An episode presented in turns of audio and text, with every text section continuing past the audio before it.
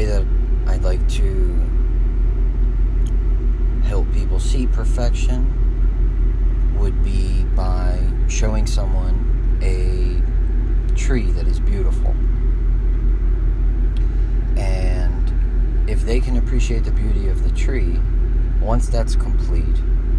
and they're they feel very satisfied with the tree, they wouldn't change anything about the tree,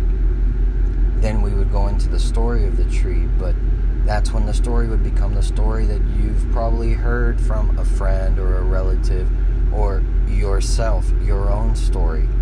And in that story, I'm going to talk about how when it was first starting out, it was like run over by a lawnmower, and then it was struck by lightning, and then one year it got these insects, and then this and that, and through it all, it continued to grow and grow,